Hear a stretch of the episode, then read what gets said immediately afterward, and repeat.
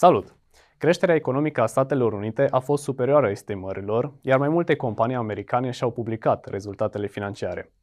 În perspectivă, săptămâna viitoare începe sezonul raportărilor preliminare la bursa locală, dar urmează și alte evenimente care ar putea aduce o volatilitate suplimentară piețelor externe.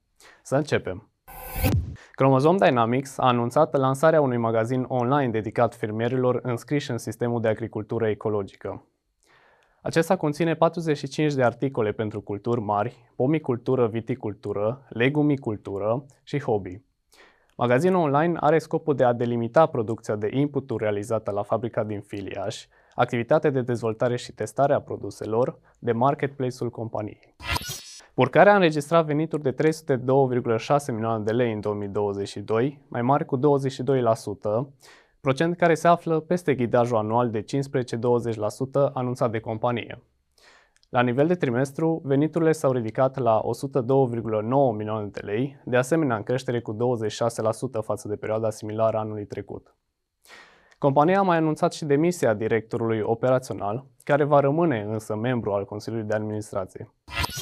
CEO-ul Teraplast a anunțat că societatea derulează pe parcursul acestui an investiții de aproximativ 15 milioane de euro, direcționate către o fabrică nouă și o centrală fotovoltaică. Fabrica va avea două linii de producție de folie polietilenă pentru uz industrial, folosită în principal la ambalarea mărfurilor paletizate. De asemenea, acesta a mai precizat că este posibil să fie anunțată și o achiziție în prima jumătate a anului 2023. Rompetrol Rafinare a anunțat recent că își va reduce, timp de aproximativ 10 zile, capacitatea de producție pentru a efectua o serie de lucrări programate în vederea susținerii activității operaționale. La finalizarea lucrărilor, acestea vor continua să funcționeze la o capacitate optimă de producție de aproximativ 15.000 de tone de materii prime prelucrate zilnic. Primele estimări arată că economia americană a crescut cu 2,9% în al patrulea trimestru, peste așteptările economiștilor. Creșterea a fost una solidă, chiar dacă încă persistă întrebările dacă evoluția PIB-ului va fi una negativă sau nu în acest an. Așadar, creșterea PIB-ului în 2022 este de 2,1%, în scădere de la 5,9% în 2021, după un an în care economiile lumii s-au confruntat cu multe provocări. Datele oficiale vor fi publicate în luna martie.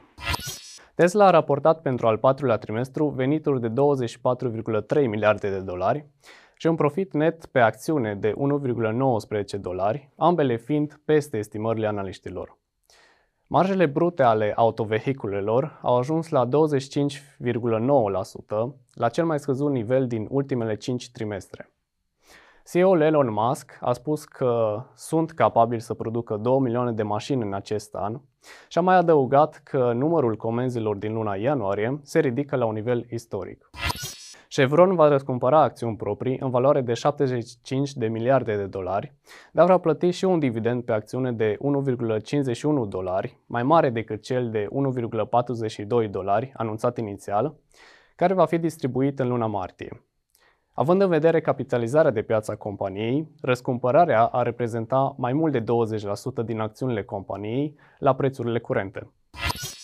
IBM a anunțat venituri peste așteptări, determinate de o creștere mai mare decât se estima pentru segmentele de software și de infrastructură ale companiei.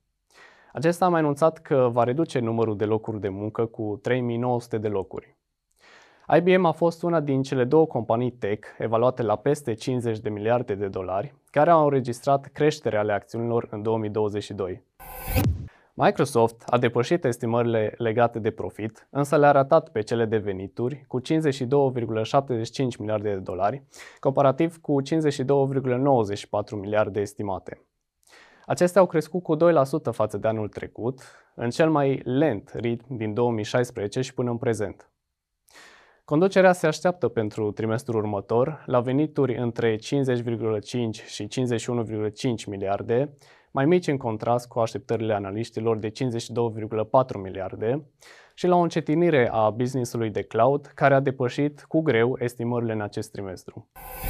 Teraplas și OMV Petrom vor deschide sezonul de raportări financiare pe 1, respectiv 2 februarie.